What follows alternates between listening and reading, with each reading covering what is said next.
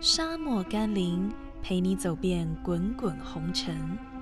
让我们一同打开心房，分享心情，活出精彩，遇见幸福。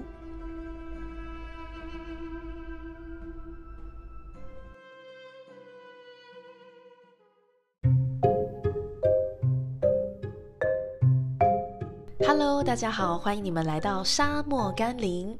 呃，这一集节目呢，我非常兴奋，要分享跟我本身非常有密切相关的一个主题，那就是我的宿舍生活。相信对于很多人而言，高中、大学就已经经历了宿舍生活，加上大学四年毕业后，可能有些人。继续留在北部工作，那至今时至今日，可能都已经外宿十几年了。嗯，从学生时期到现在，可能外出生活并没有什么。可是对于我而言，我是一个高中、大学全部都住在家里的人。好不容易到了三十岁出国工作，我终于有机会在国外住，离开爸妈自己住，而且还是跟不同国籍的人一起生活。然后时至今日，我在这宿舍待了四年的时间。四年时间以来，其实我陆续经历了六位室友的来来去去，六位室友的更迭。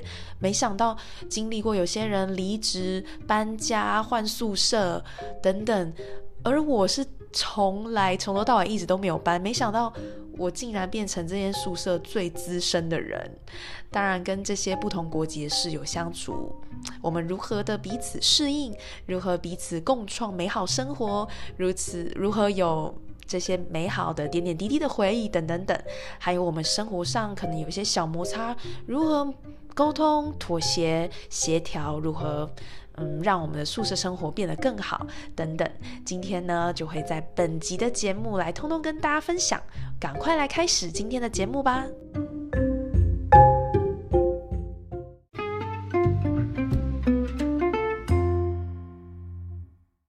来说一下，到底我的宿舍是有什么魔力，可以让我对他爱不释手，爱到住了四年都没有想要搬。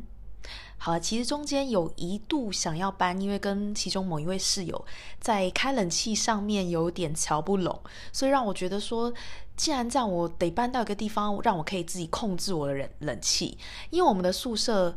嗯，其实有它的优势，外面就是大马路，然后外面就有大饭店，所以你要去饭店吃饭呐，或是爸妈来，我要把他们安顿在附近的 hotel，都相当的方便。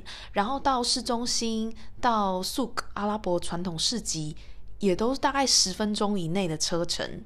还有最重点的重点，我们来这边就是要上班工作，所以如果离机场近其实是一个很大优势，所以嗯，因为离机场近的关系，如果公司突然 stand by 叫我们，我们可能计程车十分钟就到公司。那如果住比较靠市区的一点人，可能要塞车，他们可能塞到快半个小时才会到公司，或者说像嗯，公司有巴士。来接我们上班嘛？那呃，我们被安排接车的时间，相对就会比那些住在离机场比较远的人，我们的时间就会比较晚。那我们就可以多休息一点。我觉得这就是一个很大的优势。嗯，然后我们附近有换钱的地方，也有书店，就是生活机能上真的都非常好。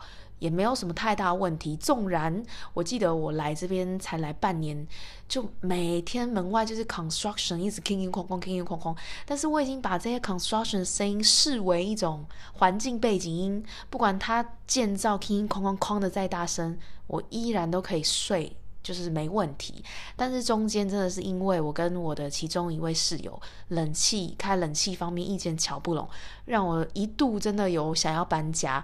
我已经去看好了新的宿舍，真的也准备要搬了，跟对方的 housing 都讲好。但是我没想到对方的宿舍真的好小一间，大概是我现在这宿舍一半的大小。然后我想说算了，这么小，然后又要住的比机场机场远。日后那个巴士接我们上班时间又会比现在要早半个小时，想想各方面，想说啊，不好不好，这么做不划算，所以啦，我就还是决定待在我自己目前的宿舍。那现在就让我从头来跟你们分享，从二零一六年踏进这个家门，我经历了各个的室友啊。首先那时候我还记得自己非常的生涩，当我打开门，想说，哎。会不会有人呐？哇，居然都没有人迎接我。后来只要因为我的两位室友，他们都非常资深，我当时来的时候，他们都已经工作大概有四五年的时间了，所以他们有有些就直接待在房间里面，不是休息啊，或是可能他们刚好在飞。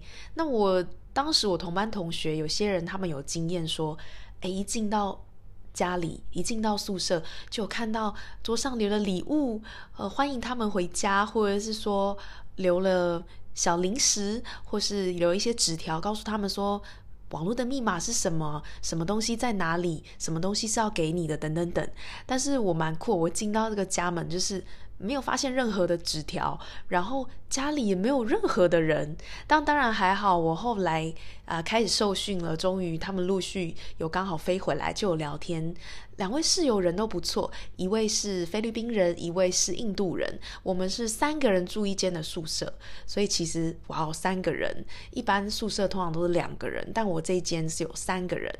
那我嗯那位跟菲菲律宾那位，我对他没有很深的印象。因为他常常都待在自己的房间，然后我是一个很喜欢。一直待在客厅的人，所以我跟那位菲律宾室友没有太多的交集。后来我来了几个月之后，他就有搬走。但是据据我另外一位印度室友告诉我，他说，因为他搬走去跟他好朋友住，可是其实后面，嗯，他跟他好朋友一起住完，其实有发生一些摩擦争执，所以就证明了一件事情：有的时候我们觉得我们跟这位朋友感情超好，我们想要跟他黏在一起，每天见面，然后就。搬家去住在一起，有的时候结果是好，但有时候可能结果没有这么的理想。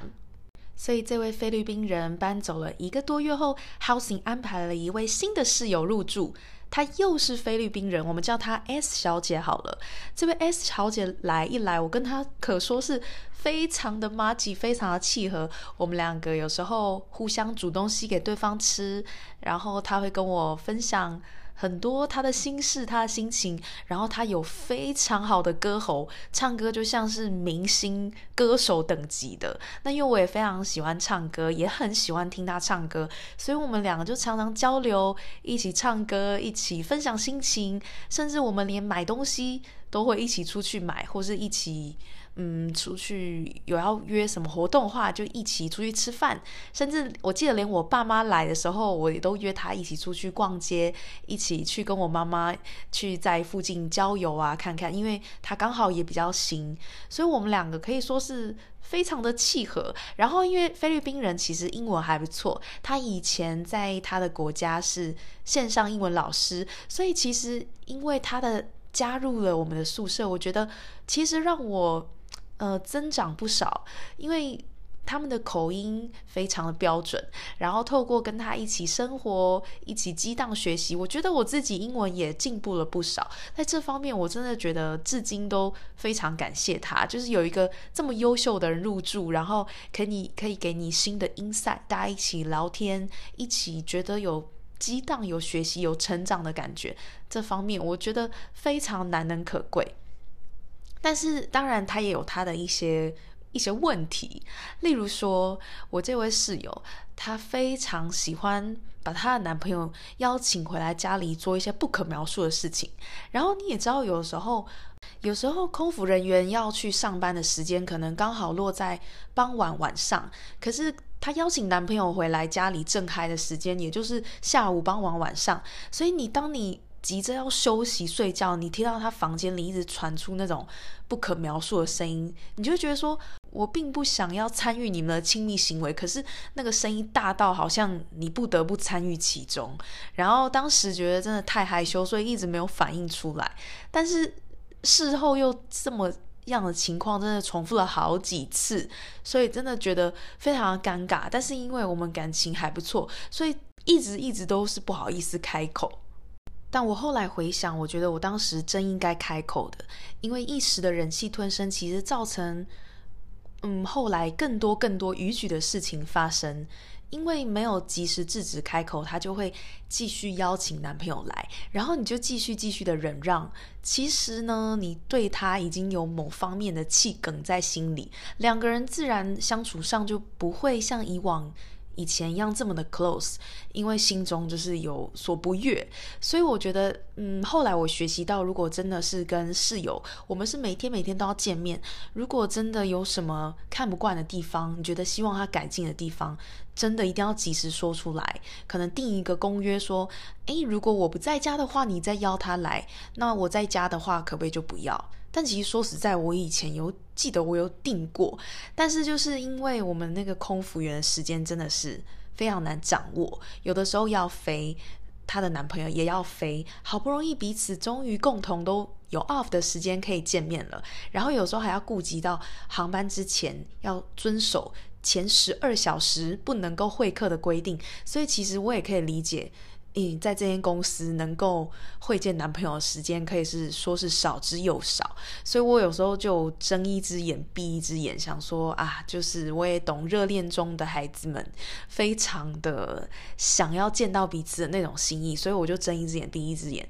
可是我后来发现，睁一只眼闭一只眼，然后最后其实是害了苦了我自己。对，然后后来，后来因为呢，刚刚有跟大家讲到说，我们的房间是三个人住一住一起，所以除了有他之外，另一间房间的印度室友一直都在，但是因为他其实工作了有长达六七年的时间了吧，所以他一直想要离职。后来呢，他离职之后，我这位菲律宾室友没有成功的转到他的房间，因为这位印度室友他房间是拿的是双人房，所以我这位菲律宾室友一直想要转到他的房间，没有成功。没想到让 housing housing 又塞了另外一位新的室友，又是菲律宾人入住了到这位主卧室，所以后来呃，我的这位菲律宾人跟我比较 close 这个菲律宾人，他就有跟 housing 申请说。如果其他的宿舍有主卧房，记得要第一时间通知他，他就要搬到其他楼层的主卧房。所以后来我跟呃这位比较 close 的室友就 say goodbye 了，因为他后来得到了他最想要的主卧房，他就搬到了楼下去。但是我们还是同一栋，但是因为不住在同一个 flat，当然联络也就变得比较少，而且加上因为就是这个男朋友事情的尴尬，所以。真的让我们心中可能有一点疙瘩吧。后来就比较少联络。那后来呢？新的一位菲律宾人入住了。嗯，一开始也是一切都好。可是我发现到大家一起生活，总是会有一些嗯。小毛病啊，小习惯不能够适应。例如说，好，就是他讲电话，因为他有侄女，所以他常常就是在餐桌上面门口会跟家人视讯的时候，侄女的声音就是哇呀，就是这样超大声。然后我有时候在睡梦中是直接被惊醒的状况，我就说，哎，不好意思。哦，我们叫她 J 小姐好，我就说不好意思，J 小姐，就是如果你讲话可不可以到客厅里面讲，离我的房门比较远一点，不然那个小孩子的声音真的很大声，我就是在房间里，即便我关着门都还听得到。所以就是有的时候有这种就是生活习惯的不合，让他让我觉得说，哦，他总是讲话很大声，然后打扰到我，然后加上呢。他非常非常极度喜欢开冷气，就是一个连冬天都要一直开冷气的人。像我就觉得说，呃，不喜欢一直三百三百六十五天一直不断的开冷气。夏天很热，不得已开就好。可是冬天是不是就应该把它关掉？可是这也是因为我们宿舍有一个这个很大问题。它是中央空调，所以你一个按键按开，就是全部房间都开；一个按键按关，全部房间都关。所以如果我想要关掉冷气的话，就会连他房间都关掉。所以呢，他就说：“你可不可以盖被子盖盖多一点？我一定要开冷气。”他说：“就算冬天，他也要被子盖很厚，开着冷气。”然后我就说。那那你可不可以就是就是不要开冷气，但是衣服穿少一点，你就不会流汗。然后他他希望我被子盖厚一点，他要开着冷气。我希望他不要穿那么多衣服，我不想要开冷气。所以我们在冷气上真的是没有达到一个共识。有一次呢，呃，我还记得，因为呃我觉得很冷，我就把它关掉，然后他就会马上。开起来，然后我就觉得说，为什么这个人这么不尊重？如果我已经关掉，你是不是等我关掉完，等个十分钟、十五分钟再去开起来，而不是好像杠上一样，我关掉你开，我关掉你开，你开我关掉，这样就真的非常不好。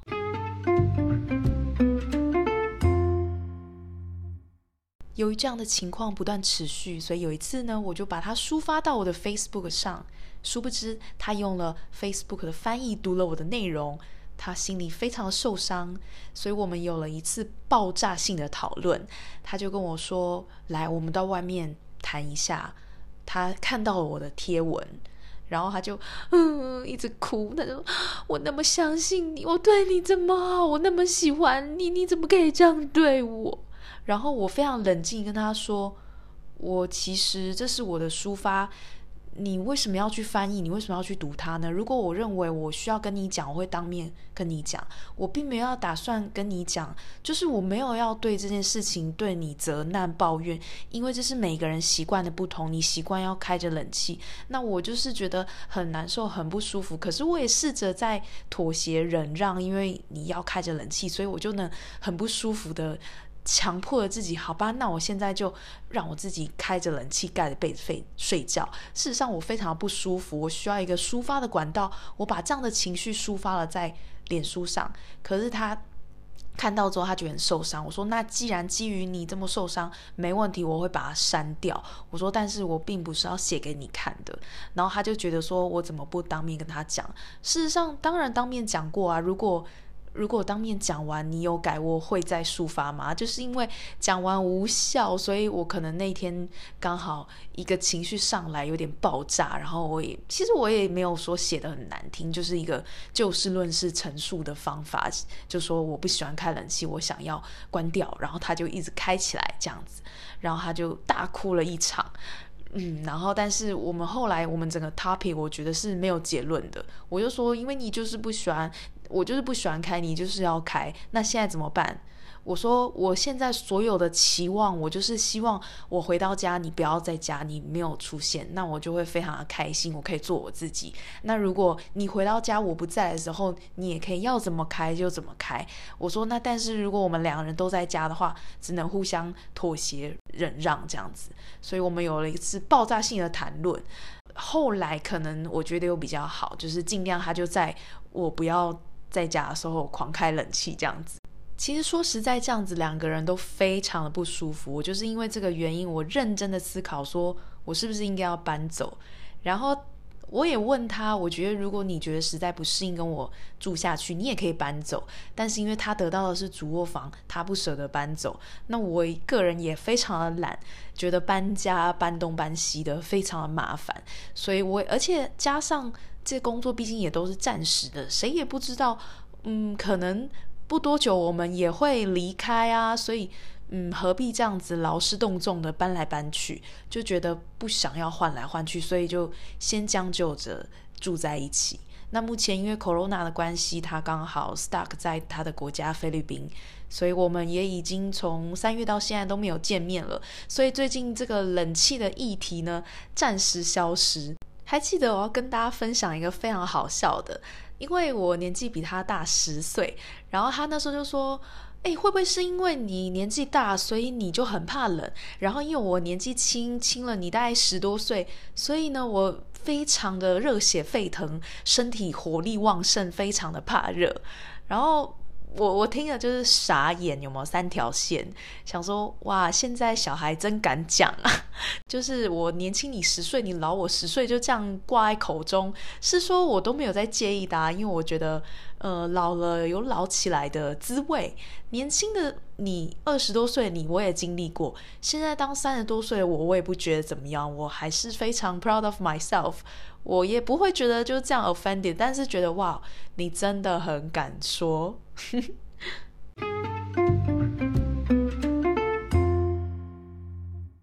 经历了一位印度室友以及三位菲律宾籍室友，我非常的期待，到底是谁即将要搬到 S 小姐的房间呢？S 小姐就是那个搬到跟我同栋楼下的那位菲律宾籍室友，因为其实公司通常。非常的有效率，只要有同事搬出去或是离职，他很快在一两个月以内，他一定会帮你放一位新的室友进来。所以那时候收到公司的信，说这是一位南非人，然后我心里就想说，哇，我好期待，因为南非有白的南非人，还有黑皮肤的南非人。然后我看到他的名字叫做什么呼噜，然后我说这名字叫葫芦。感觉我有预感应该是黑的南非人。后来果然呢，当他踏进家门，我看到他，我真的很开心的拥抱他。后来他就跟我说：“哦，当天你把我抱得好紧啊，因为你知道外国人打招呼就是要拥抱一下，所以。”我当天看到他跟我心中想象的非洲人一样，我就觉得他好兴奋，因为其实一直以来刚好都是跟亚洲人住，菲律宾、印度。那我觉得终于有机会可以接触黑人，而且是南非人，我就觉得非常酷。工作的经验告诉我，这些非洲人他们其实都是非常好相处，所以事实也是如此。我跟他相处的非常融洽，非常的愉快。我们两个有时候聊天，他教了我一些有关于种族的议题，他跟我分享，其实大家对有色人种其实就是还是有那一层。歧视存在，所以其实虽然同样都是非洲人，如果你是白皮肤的非洲人，其实你果然你是相对比较优越。如果是黑皮肤的人，他们真的是内心稍微比较脆弱，所以跟他们在对话的时候，就是看到非洲黑人，真的是要我们要特别的注意，要小心言语上不要刺激到他们，不要。种族歧视到他们，因为他们真的在这方面非常敏感。因为我跟我这位非欧室友聊天，我可以知道说，其实他某方面其实还是非常内向，就像比如说。就是他那个时候理头发的时候，头发有受到损害，所以他整个头是变成光头的状态。他其实在家里随时看到我都是包着头巾的，他不愿意用他光头的状态来见到我们，他觉得很不好意思。然后我常常就跟他讲说，其实没关系啊，This is your home, you have to be yourself，要让你就是做自己，要觉得很。舒服吗？不用觉得说出来看到我们还要有什么害羞，还要包个头巾。但其实我发现他都一直有包着头巾。然后另外，我觉得我非常欣赏南非人的是。他们英文口音非常的好听，我透过他呢，也是学到了不少英文。我很享受跟他一起对话，然后有时候从从对话中他冒出了几个单字，我就马上去查说这个单字什么意思。我就觉得，嗯，这种感觉真的很好。有学习是有在，就是能够激励彼此，让彼此之间学习到彼此本来不知道的事情。我觉得这是一种很好的感觉。就像，嗯，他来的时候，其实他是不知道怎么煮米的。我教他说，可能米跟水的比例一比一，教他去煮饭。然后他们也有一些还蛮酷的一些他们非洲传统的东西，他跟我分享。例如说，他们会，嗯，煮滚的水，加非常多的姜，然后加茶包。他们说。滚水加非常多的姜、柠檬、茶包这样下去喝，可以增加免疫力。然后或者说，有时候看到他也蛮酷的，他把洋葱切的碎碎的，然后下去煮滚水，用洋葱水来洗头。他说这可以帮助刺激生长头发。然后另外他还跟我讲了一个很酷的，他还说内衣千万不要挂在外面，因为他们呢有一个传统的巫术，就是习俗说，如果你内衣晾在外面，可能会被别人偷走，然后可能会别人会对你就是加以施一些巫术什么的，然后觉得哦很酷，但是但是我还是没有管它，我觉得衣服我还是要晾在外面，但是就是理解到这些他们不同各国的有趣的文化，另外还很酷啊，像我们华人喜欢吃咖喱饭、罗宋汤，我们会把很多杂七杂八的料，马铃薯、红萝卜。肉就和在一起炖煮成一锅，然后他告诉我说，像这样炖煮成一锅的东西，在他们国家是境遇非常不好、非常穷的情况下才会吃这样的东西。我觉得哇，非常有趣的概念。然后非常有特别、非常另外非常特别的一点，我常常啊，就是会从他房里听到一个声音。我想，我就问他说，为什么我一直听到这个？就是为什么会一直听到这个声音？然后原来他说他们非洲人就是有时候发音的时候，比如说他的名字叫做呼噜好了，可是其实是噜，就是他们很多音是用那种弹舌舌头的音发出来的，所以常常我从门外就会听到他在讲话的时候是发出这种声音，听起来不就非常的酷？可惜我跟他相处的时间没有到很长。呃，他从一月待到七月，后来因为公司裁员的关系，所以他就先回国了。当然，我心里非常希望等到公司需要召回人的时候，他会赶紧 rejoin 我们。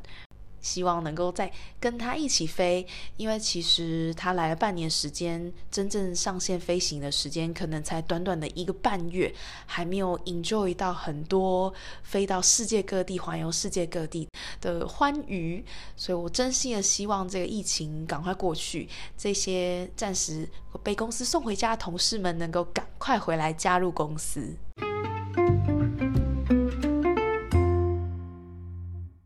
室友间相处的各种美美嘎嘎，说真的实在有够多。你是要开着灯才能睡着，我是要关灯才能睡。你喜欢开冷气，我要关冷气。你喜欢在厕所里面加止滑垫，可是我认为浴缸里面应该要干净清爽，不应该放个止滑垫。或是你喜欢吃完饭放着碗盘在水槽里都不洗，可是我是希望喜欢吃完饭立马洗碗，而且碗绝不过夜，尤其是。要飞航班要离开家的话，我一定把水槽碗清干净的人。